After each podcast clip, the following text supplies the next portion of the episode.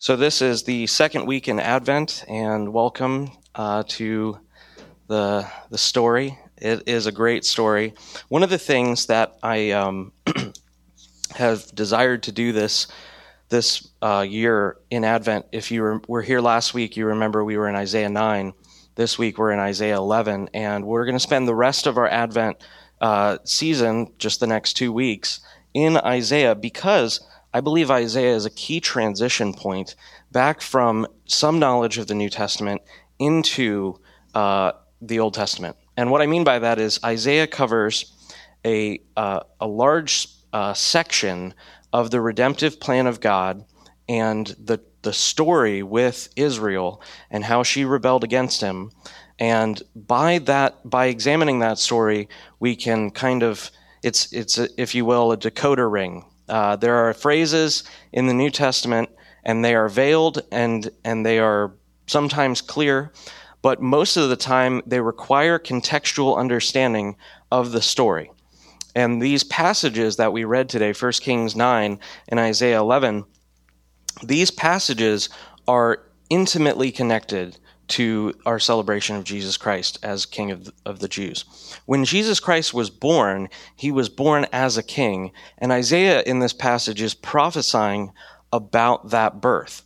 Jesus didn't become a king through his own usurpation of the throne. He was God's king who God installed, and he was king at his birth. Now, the one... you know, whether that means anything to you or not is directly related to whether you understand the need for a righteous king. In my earlier series last year on Christ in the Old Testament, one of the things that I tried to say over and over again is Jesus is the better and greater Adam. Whereas the first Adam died, the second Adam, the true image of humanity, Jesus Christ himself, succeeded, right? And so there are these ideas that there are types or symbols of Christ in the Old Covenant and then fulfillment. But every single type that we ever examined, we always noted how it was necessary for Jesus to come. Those were just a foreshadowing and they were not enough. Today we're going to look at how the kings of Israel were not enough and why Jesus' birth as a king of the Jews is precious. And it is by being the King of the Jews that God intends to install him as king over the whole earth, and we're going to look at that today. One of the most neglected concepts in the Old Testament is the root of Jesse, Jesus being the fulfillment of God's kingly line that he had installed. If you remember, Saul had been installed as king, and Saul immediately rebelled against God. And that was just foreshadowing of what all the kings of Israel were going to do. And then God rejects Saul's kingship, and then he installs David and makes a promise to David's father, Jesse. So if you don't know why we sang about Jesse and the root of David this morning, that's why. It's so that we can begin to play with these ideas and learn these words. So in our reading today, I want to cover these things: covenant and exile. That is, God made a covenant with the kings, and yet the people of Israel rebelled. Last week we talked about this extensively, but we talked about it as the people's idolatry. Today I want to demonstrate an idea of this idea of federation, or that there was a representative for the people. We're going to look at this stump that is budding. It says in this passage, there shall come forth a shoot from the stump of Jesse. Now, if you understand stumps, they're usually left after you cut down a tree. And so this is a beautiful image and story that God's weaving together. We're going to look at how Jesus Christ's reign as king is not like other kings. We're going to look at how his reign actually is a recreative or a reactive force on the earth in God's restoration of his humanity and his world. We're going to look at the ingathering of the exiles that God faithfully promises beforehand to do, even though he gives them a blessing and a curse at the same time. If you'll follow my law, you'll be my people, you'll be a special treasure. If you don't, then you'll be spewed out of the land. The land will spew it out of its mouth, if you will. And then finally, we're going to look at bringing this all together in how we watch and wait for Christmas and the return of the Lord. Advent as you celebrate it, some people, because Advent is kind of new to you, you may think that it's just kind of a church season because it's just poetically nice. But it's my opinion that in Isaiah 11, the reason the church set up Advent to both celebrate the anticipation of Jesus' initial coming and to look forward to his final coming at the end of the age is because that's how the prophets set it up. It's not just rhetorical devices and parallelism and nicety for the sake of language. Isaiah 11 in this passage that we looked at today is talking about a future fulfillment of Jesus Christ's reign as king over all the world. And so that is how we celebrate Advent. It's not just because we want to or think it's cool that, you know, Jesus came once and he'll come again, and there's a lot of literary devices there. It's the way that the scriptures present it. So, the great and merciful God in 1 Kings 9, he comes to Solomon. Before that, he came to David, and he makes a covenant that there's always going to be a descendant on the throne. David, you will never lack a man on the throne if you keep my promises. Just like every other covenant, this promise, it comes with blessing and curses. When you get married, you it's wonderful that our anniversary is today because I have an excuse to reference marriage. When you get married, there are blessings and there are curses. If you are unfaithful to your spouse, you will experience the worst personal disaster, probably apart from the death of all your children instantaneously. Your life will be completely ruined if you are unfaithful in your marriage covenant. Everybody looks at marriage and they see these white dresses and people in suits and there's flowers and cake and celebration because marriage is a covenant and God loves covenant. But covenants all come with blessings and curses. Business contracts. If you do this and deliver by this day, you'll get this money. If you don't, you'll be sued and we'll go to war in the courts. These are, you know, when you sign up for Verizon, you know, if you pay your bill, you will receive this service, and if you don't or terminate early, you'll be hit with a fee. This is the way that covenants work. It is a principle of God's world. Covenants come with blessings and curses, and Yahweh comes to David and Solomon, the house of Jesse, and he gives them an amazing covenant. He says, if you follow me, if you will be my king, if you'll rule over Israel on my behalf, you will never lack a man on the throne. That is the holy grail, as it were, of every single dynasty throughout all literature across the entire earth. Why do kings divorce their wives against the church, in the case of Henry? Because he couldn't have a male heir. Why do people go to war in all of antiquity, all of Greek literature, all of the mythological stories from every country? They go to war because of either a rival king asserting his authority to take the throne or because somebody can't find a son. And what God does on his own initiative to come to David and Solomon is say, David and Solomon, I know that you've heard the promises that were made at Exodus, and I know that I've just installed you as a ruler in my place over Israel, but you know what? The kingship, the kingdom, is not on your own. You don't have to worry about establishing your own line. I'll establish it for you, if you'll follow me. But that's the problem. If you turn aside from following me, you or your children, and do not keep my commandments and my statutes that I have set before you, but go and serve other gods and worship them, then I will cut off Israel. Now, I don't know about you, but as a modern American, this hits me like a ton of bricks. We live in a democratic republic or a federal republic, and we install leaders, we call them senators and representatives, to go to a body called Congress and make laws and pass budgets and things like this. We also vote for people who then in turn vote for the president and for the person who's running for president to be installed as president and vice president together. And then the presidents and Congress both have to approve the Supreme Court nominations. However, in our country, we don't really think if President Obama has personal failures, they will kind of spill down to me. Are you feeling at all the tension in this? Jesus said, or Yahweh comes and says to David and to Solomon, if you obey me, then I'll bless your kingship. I'll bless your kingdom. Your line will never lack a man on the throne. And then he says, but if you don't, I'm going to curse Israel.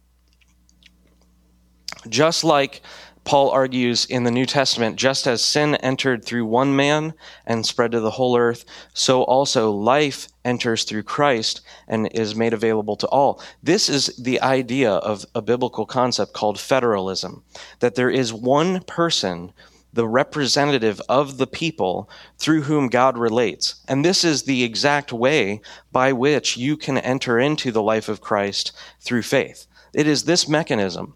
But this mechanism is also, sort of scary. Solomon and David, they break God's law.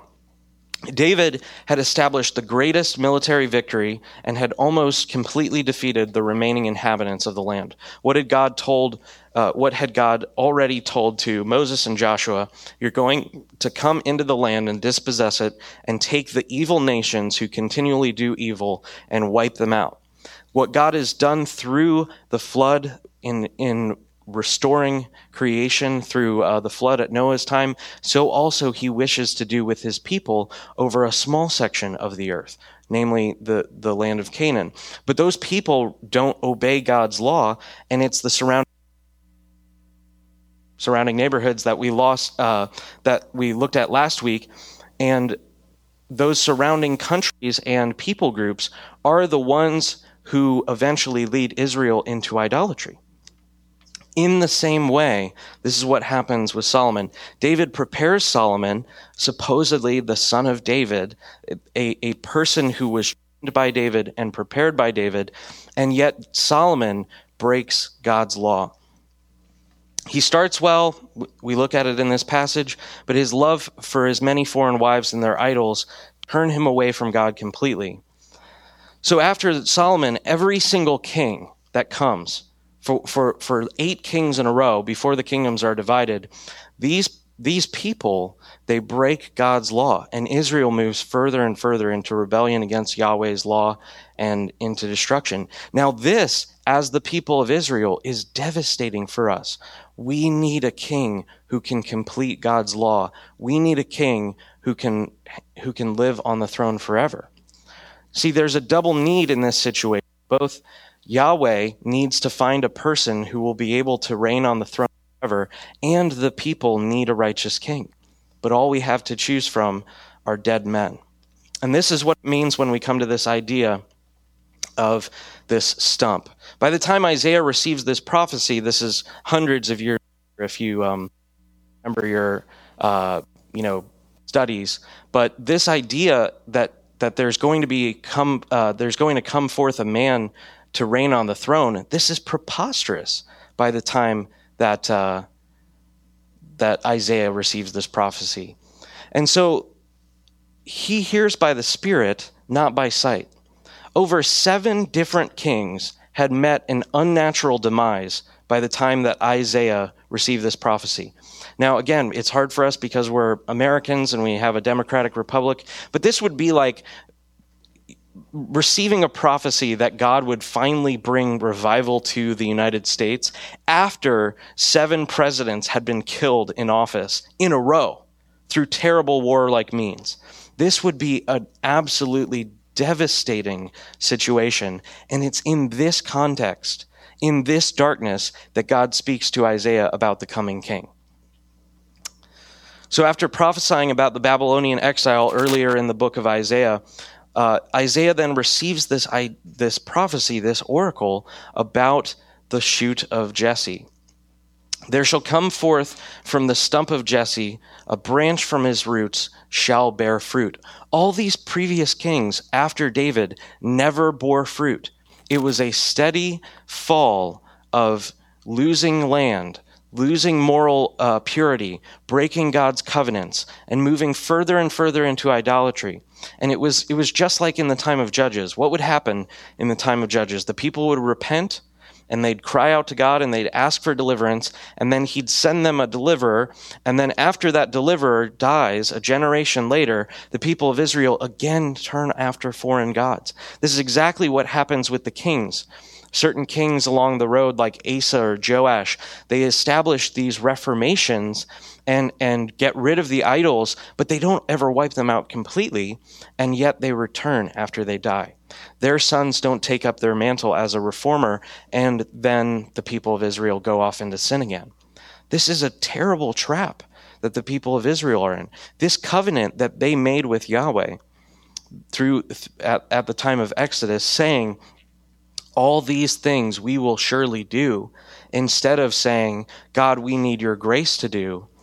This is, they're now under this law. That's what Paul means when he talks about being under the law in the book of Galatians. They were trapped. They couldn't meet their end of the bargain. And so Yahweh is going to demonstrate himself as gracious. Aaron's rod in Numbers 17, it buds, right? What is a rod? A rod is a dead piece of wood. What had Aaron done with that rod before? If you remember in the story of Exodus, the Egyptian magicians, which is an awesome phrase, Egyptian magicians, they come, and what do? They cast down their rods and turn them into snakes. You think Harry Potter's cool. They turn them into snakes. And what do Moses and Aaron do? They come and they take their staff of authority, their rod, and they throw their rods down. And what do their snakes do? They eat the other snakes. Now that's pretty cool. I know that there's like Star Wars Episode 7 coming out, but I'd rather see Moses battling with serpent, snake, staffs, things. I mean, that's amazing. And what is the staff? So the people of God grumble against this person called Aaron, who just had demonstrated, and Moses as well, who both used their rods to part the waters. And the book of Psalms says that God parted the waters. And yet we know in Exodus that Moses hit the water with his staff and it parted. And so this idea of federalism is becoming more and more clear. The people of Israel revolt against Aaron's priesthood. And they say, who are you to act as a mediator between us and God? And so what does God do? God tells Moses to tell all the people of Israel to have the leader of their tribe or the father in their group take his staff and place it before the Ark of the Testimony. And the one which buds, the one which produces little new life like springtime, the one whose rod buds is my chosen vessel. Aaron's staff, a dead piece of wood that previously he had turned into a snake, buds with new life. This is what it means when Isaiah is saying, the root of Jesse, the stump, which was left after God cleared the kingdom, is going to bring forth new life. What happened after the Babylonian exile? The kingship, the kingdom, the line of David was removed from the throne. There was no longer a king in Israel who could trace his lineage back to David. All hope was lost. God's promises are on the line, and his faithfulness is being called into question. And Isaiah receives this oracle after saying that Israel is about to be wiped out by the Babylonians and taken out of the land, fulfilling what God had promised in 1 Kings 9 and in Exodus, that the land itself would spew you out of its mouth.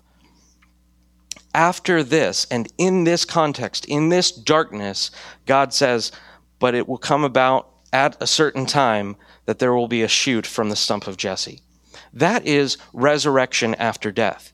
That is spring after winter. And so Jesse's branch is going to spring forth a shoot, and this shoot will bear fruit, and it will reveal the true king of Israel over and against the false king Herod. That's why Herod wanted to kill Christ, because he had his court readers read and search out the story once the Magi came, and he told the Magi, come and tell me where they are, and then the Magi said, sure, we'll do it, and then they didn't do it. That's why Herod wanted to destroy Christ, because he knew Christ was a threat to his kingdom. He didn't just get inspired to kill people. He wanted to maintain his line, just like every other king. And so this is what it means for Christ to be born. Unlike the other sons of Jesse, David, and Solomon, this king will bear fruit. He's not going to be a lifeless branch who has sons who turn away. This is going to be a king who lives on the throne forever.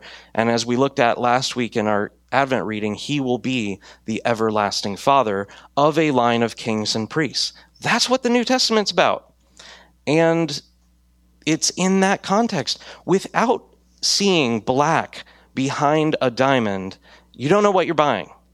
You don't know if it's quartz or silicone or polished rubies that are clear. The darkness of the failure of humanity and Israel's idolatry in the midst of the law and the king's failures themselves is the black background to the beautiful gem of Christmas. That's why we take this time in Advent. You know, I don't enjoy being depressing or think that you should beat yourself up. I'm not trying to preach asceticism. What I'm trying to preach is that Jesus Christ saved the day in every way, and without seeing the problem, he's not as precious. He's not as sweet. So whereas David was a man after God's own heart, this king will be filled with God's very spirit. Though the spirit came upon Saul, Saul grieved the spirit, but this spirit will descend on this king and remain. What did John the Baptist say he was told by the Spirit of God? On him you see the Spirit of God descend on and remain. He is the Lamb of God. So this is what it means. And the Spirit of the Lord shall rest upon him, the Spirit of wisdom and understanding, the counsel and might, the knowledge and the fear of the Lord. These are the attributes by which Jesus Christ will live his life and rule his kingdom. The kings of Israel, they coasted on this spiritual legacy from David, and it resulted in them deciding terrible, terrible things, like making covenants with the people in the land who God had told them not to make covenant with, like deciding matters that they had no authority, like stealing cities from other tribes and letting the tribes go to war with each other when God had called Israel originally, not just the New Testament believers, had called Israel to be a kingdom of priests. The Levites were just seen as the priests of the priest, not the priests alone in the land. And this king is going to undo all of those terrible mistakes. He's not going to judge according to his own eyes, but he's going to be prophetic in judgment. Isaiah 11, 3 through 4, the first half, and his delight shall be in the fear of the Lord. He shall not judge by what his eyes see or decide disputes by what his ears hear. I think it's a beautiful thing that my dad earlier in the Sunday school hour had mentioned Jesus Christ's refutation of the Pharisees when they bring the woman caught in adultery.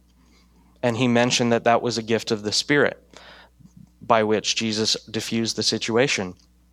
This is what Jesus is doing as he's living his life, going around Israel and preparing it for the new creation that he's going to do.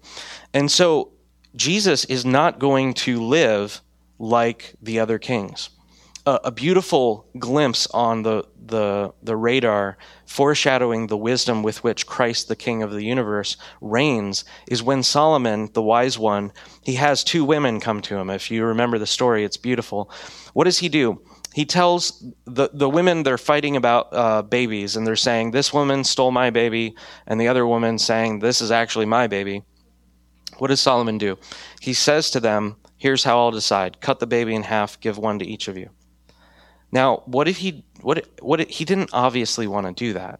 He did that to reveal which one of them was the true mother. The true mother responded in mercy and grace. That's the kind of non-fleshly understanding of wisdom and grace that Jesus Christ will reign with. David and his line never established the kingdom in Israel. They were never able to wipe out the nations that were pestering them. If you remember in Judges, over and over again, the Philistines, the Moabites, the various Canaanites, and all of the otherites, the Hittites and the Jebusites, and I don't even remember who the ites were, they were constantly pestering the people of God. And David, he achieved the greatest military victory, but he didn't finish the job. He set up Solomon to do it, but Solomon didn't finish the job and actually lost a ton of land. But this king is not like the previous kings. Beyond ruling just Israel, this king is going to rule over all the nations. This is a massive expanse of the covenant. God said to Israel, you'll be my people, and he intended to restore the earth through them. But when he chose kings, he says, you'll be my king over Israel. And now Isaiah sees not only is this king who will come from the shoot of Jesse, not only is this king going to rule over Israel perfectly, he's going to rule over the whole earth. And he shall strike the earth with the rod of his mouth, and with the breath of lips he shall kill the wicked. Righteousness shall be the belt of his waist, and faithfulness the belt of loins. We don't have time to get into it, but if you ever look at Revelation 1, that's Isaiah 11:5. This rod of his mouth, of Jesus' mouth, is nothing other than the words that he speaks, which are spirit and life, the gospel as it goes forth from him and the apostles into all of Israel and the surrounding countries. And the breath that Jesus breathes, which slays the wicked, is foretelling about the Holy Spirit, who destroys the wicked and yet recreates them at the same time and makes them dead to sin. Although they were evil, now they're dead to sin and alive to God. This is the restorative Holy Spirit sending that Jesus does when he says to his disciples in John 20, he breathes on them and says, "Receive the Holy Spirit." This is no mere man. You and I don't go around telling people, "Receive the Holy Spirit." But Jesus is given this task. The Spirit of God descends on him and remains, and his breath becomes the Spirit of God. It has the same effect. It's in concert with the way the Holy Spirit's moving. And so this reign of this king, Jesus, is not limited to a geopolitical or taxes or military. This reign is totalizing. What do I mean by totalizing? All worldviews, in some sense, are totalizing. And that means the worldview that you have affects everything in your world. If you are a Christian, your Christianity will begin to affect everything. It may not be complete. It may be, you might be working out the details, but over time, your Christianity, as you are informed by the Word of God and live by the Spirit of God, it will begin to mess up everything in your life. It will eventually kill out all remaining habitual sin and a lack of understanding in scriptures, and this is the goal of a worldview, right? In the same way, this king's reign is not limited to just geopolitical issues, where the land boundaries are, who goes to war and who defends, how to structure the army, what the weights and measures of the country should be, what the law is. This is what the king of Israel had been tasked with, but Isaiah is talking about a king who's going to, as Isaiah 11:6 says, create a world in which the untamed beasts are now residing with these tame, docile creatures. The wolf, what is a wolf? A terrible thing that goes around eating other things. The wolf shall lie down with the lamb. Now, this full extent of Jesus's recreative or reactive kingship has not come fully. It's come in a limited way, and yet there is a great foretelling that Isaiah is doing. He goes on to say in Isaiah 11:9, "They shall not hurt or destroy in all of my holy mountain." What Isaiah is prophesying, what Yahweh is prophesying through Isaiah, is a time in which there will be no war on the earth, and that everything that goes on in his holy mountain will be peace and justice. There won't be any inequity. There won't be any violence. And so we know that this is the end goal. This has not already come about. If you need any news of that, just go watch CNN or Fox for a week. There's wars everywhere still. And so in a real way, we know plainly that Isaiah is not just talking about Jesus's first arrival, but the final result of his reigning on the throne. This is the end goal of Jesus Christ's reign, the conversion of his enemies and the restoration of all things on the earth. So after Isaiah begins to talk about this lofty vision of the final goal of the kingdom, he returns for a moment and starts to talk about the day of the root of Jesse. "In that day, the root of Jesse, who shall stand as a signal for the peoples, of him shall the nations inquire, and his resting place be glorious." Now, again, what happens in the book of John that sends Jesus on his way to the crucifixion in John 12, the disciples come up to Jesus. Actually, one disciple says to another, "Hey, there's some Greeks," and then that disciple goes and tells Jesus, "Hey, some Greeks want to meet you. They're coming to inquire. The nations are coming to inquire of Christ." And what does Jesus do? He says, "This is now, the hour has come for the Son of Man to be glorified." Jesus knows that he's about to be coronated as king after his death, resurrection, and ascension, and that it's time. It is time. God is setting things in motion. The nations are beginning to seek after Christ and inquire of him. And this is where Jesus goes after he ascends. "In that day, the Lord will extend his hand yet a second time." Notice it says, "in that day." It's not talking about the days which the wolf shall dwell with the lamb, and etc., etc. "In that day, the Lord will extend his hand yet a second time to recover the remnant that remains of his people from Assyria, from Egypt, from Pathros, from Cush, from Elam, from Shinar, from Hamath, and from the coastlands of the sea." This is what God is doing. God, who through Isaiah in the earlier chapters of Isaiah had prophesied the exile of the Israelites into the land of Babylon and then scattered throughout the nations, promises a second gathering of them. And this is what comes about in the New Testament. After the ascension of Christ, the Holy Spirit falls on those who had gathered from all the corners of earth to be in Jerusalem in Acts 2. If you were here with us during Pentecost, this was what we were saying, that God was gathering his people. Why were they in Jerusalem? They were there to celebrate the Feast of Tabernacles. And who goes to celebrate the Feast of Tabernacles but Hebrews?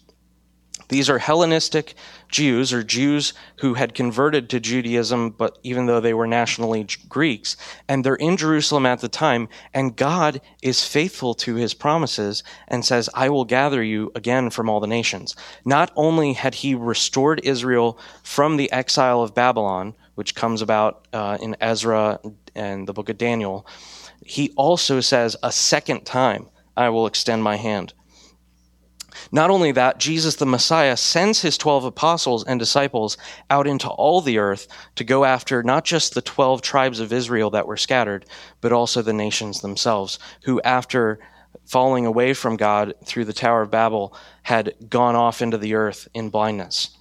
This is exactly what God is about doing when he sends his son into the earth. He's not just focused on setting up Israel the right way, and he's not just focused on you having a personal relationship with Jesus Christ. He is focused on those things, but it's within a larger, more beautiful picture of the restoration of all creation, not just your private Christianity on Sunday. It needs to extend to everything, the way we live, how we treat people in business, how we set up our families. One of the things that I'm terribly ashamed of in my marriage is that we have not been consistent, because I've failed as a husband in this way. We have not consistently had family worship, daily devotions around the mealtime, or a time where we pray and read the scriptures together. Because I think that's just consistent with what God said to his people, the word of God, the word of the law. It's not going to depart from your mouth. And yet I spend so much of my time leading my family of two, not talking about God's law and not caring what he has to say. And thanks be to God, he's helping us change that. But I believe that this is what Isaiah is speaking about, not just the land of Israel, not just a beautiful king who reigns over Israel, but a king who rules over the whole earth. Again, I said this last week, but what is Jesus, what is the sign that's put over his cross as he's dying for our sins? Jesus Christ, the King of the Jews. That is what Jesus comes to be, but not just the King of the Jews, the King of the whole world. This gospel that goes out from his mouth, the rod which strikes the nations, is nothing other than the gospel sent by the apostles. Each apostle talks about the gospel in ways like Colossians 1, Romans 10, as the gospel which has gone out into the whole earth. Now, don't buy into the Mormon theory that Jesus, after a little bit of time, came to the Native Americans because he said, I have sheep that are not of this fold. He's talking about the dispersion of the Jews. He's not talking about the Native Americans. When the Bible uses totalizing language, like there will be, the gospel has gone out into the whole world, it's talking about it in two ways. Jesus Christ, when he died and accomplished the atonement and broke the power of sin and death, Paul in the book of Ephesians says he tore down the dividing wall that separated Jews and Gentiles. Jesus Christ's death on the cross took place in Jerusalem, but it had a big bang, but not a big bang. It had a cosmic ripple effect throughout all of creation, and it tore down the dividing wall between the Jews and the Gentiles. And so this idea that the gospel has gone out into the whole earth, it's a cosmic way, but it also is a representative way. What Paul's saying is, because of the fervency with which the Holy Spirit has made us zealous, we've gone out into all of the nations. And of course, that's not talking about North America by the end of 70 AD. But it's talking about the whole earth, as in a representative sample from every tribe, tongue, and nation had begun to hear. And it was kind of like, remember when Jesus sends out the 70 in Luke 11 or 12? He says, what happens? They come back and they say to him, Jesus, even the demons submit in your name. And what does he say? This totally mystical experience. It's like Jesus is kind of like here, and they're talking to him, and he's just like, I beheld Satan fall from the sky like lightning. Because what had happened? The apostles, the disciples, were going around in Israel and destroying demonic influence on believers' lives, and that tore down what Paul says, the God of the spirit of the air. Satan himself. And so it's kind of like that. Satan had fallen to the earth like lightning, and yet Paul says we still wrestle against powers of darkness in the high places. So in one way, the gospel goes out into all the earth. In another way, it's a representative sample. But just as God delivered Israel out of Egypt, this king is going to bring his people out of exile. At the end of Isaiah, in this passage, in Isaiah 11:16, it says, there will be a highway from Assyria. He's talking about how they get back from exile in the book of Daniel. There will be a highway from Assyria for the remnant that remains of his people, as there was for Israel when they came up from the land of Egypt. What Isaiah is prophesying is this king will act and live in the same way that Yahweh has. If you ever need to be able to convince a person of Hebrew faith, or a Jewish person, of Jesus's fulfillment of the promises to God, you won't be able to use the New Testament, and you have to be able to do that. You have to be able to say Isaiah 11:16. Just as there was a highway to Assyria, so also this was done in the same way that God made a way for Israel to come out of Egypt. What he's doing is he's saying that this king acts and lives like God himself. Ergo, he is God. Jesus Christ, the king of the whole world, is Yahweh himself. The covenant maker, God, is his own surety, that is, confirmation of a debt or promise, and he also redeems his people from their failures. So God makes this covenant, and this is what I want to press home to you in creation, covenant, and exile and redemption language, is God makes a promise to these kings that they can't fulfill. And Paul says God can't deny himself. God has sworn by himself, since there's nothing other by which he can promise. And these kings, they can't follow God. They're unable. And the story proves there was, 12 kings after Solomon, and none of them ever followed God the right way. They never kept God's law. And so what does God do? He says, I'm faithful to the promises that I make. And not only that, I'm also going to be faithful to them in such a way that I myself will be the fulfillment of their end of the bargain. That is the gospel through exile return language. Jesus Christ himself will come and be the king. God is supremely gracious to make the covenant in the first place. And yet when his people rebel, he blows our minds with his mercy and grace and says, not only did I promise you in the first place, but I'm going to reach here and fulfill your side of the bargain as well. That's what Jesus Christ coming in the flesh means to us. He accomplished what we could not. What we could not do was ever find a king who would be righteous to live and to serve God in the way that he wanted. So as Christians who believe the whole word is the inspired word of God, we must see God's faithfulness to his promises revealed. It's my opinion that most of the promises throughout the whole scripture have been fulfilled. I believe that we take portions of Daniel and the book of Revelation and extrapolate, rip them out of their context and say Revelation's about the end of the age, when Revelation was written by a person who lived at a time to some people who lived at a time. And it continues forward some meaning, but most of God's promises have been fulfilled except for one. And that is the restoration of all things, which comes right before the return of his son, Jesus. That's what we celebrate in Advent. As we anticipate Christ's birth, we know that he is born to be the king of the Jews, but also the king over the whole earth.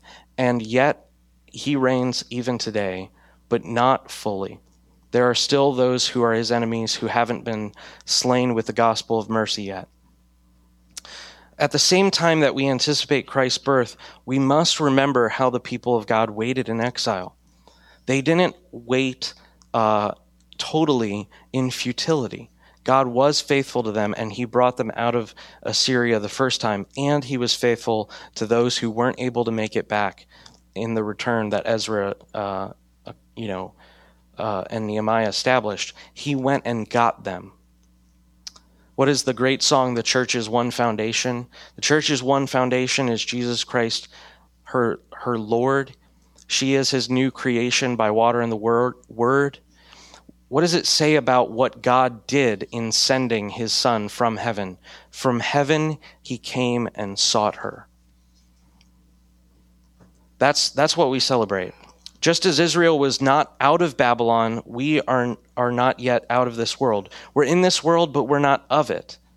And so we anticipate his return. We eagerly anticipate the life of the world to come, as we said in the creed this morning. And that is what faith-filled Advent celebrations are. As strangers in this land, we don't live in a comfortable way. We're not entering into Christmas so that we can make sure our relatives buy all the stuff we really want. That's not the end goal of our Christmas celebration. The end goal is not despairing and being sure that just as he came the first time, he'll come the second. Let's pray. Father, we thank you for your wonderful word. We thank you for stammering speech and just the simple ability to even share some of your goodness. God, we do ask that you would press upon our hearts and our minds these grand narrative themes, that we would see each book of the Bible in concert showing forth your beauty and glory. God, we love the cross, and we love what you accomplished for us by sending your son with the end aim of going to the cross. Lord, I pray that it wouldn't be the end of the story for us, that we wouldn't just see Jesus dying on the cross and taking our penalty, but we would see him raising and ascending and sending the Holy Spirit to send the gospel, his word, that the rod of his mouth, which goes out to strike and rule over the nations. God, we pray that we would see the whole story and that that would become for us a way by which we worship you. That it wouldn't just be literature for literature's sake, but that through the hard work of studying your word, with engaging our minds and our spirits and our hearts in the story, we would be able to see your promises fulfilled. God, I pray that you would give us times of precious mourning when we see things like in 1 Kings, when it says Israel will become a byword among the peoples. And Lord, that mourning and weeping would be turned into exaltation and joy at the arrival of your son. Lord, I pray that this Christmas we would divorce ourselves from the spirit of the age, which says Christmas is about giving gifts alone, and that we would really, truly worship your son. In Jesus' mighty name, amen.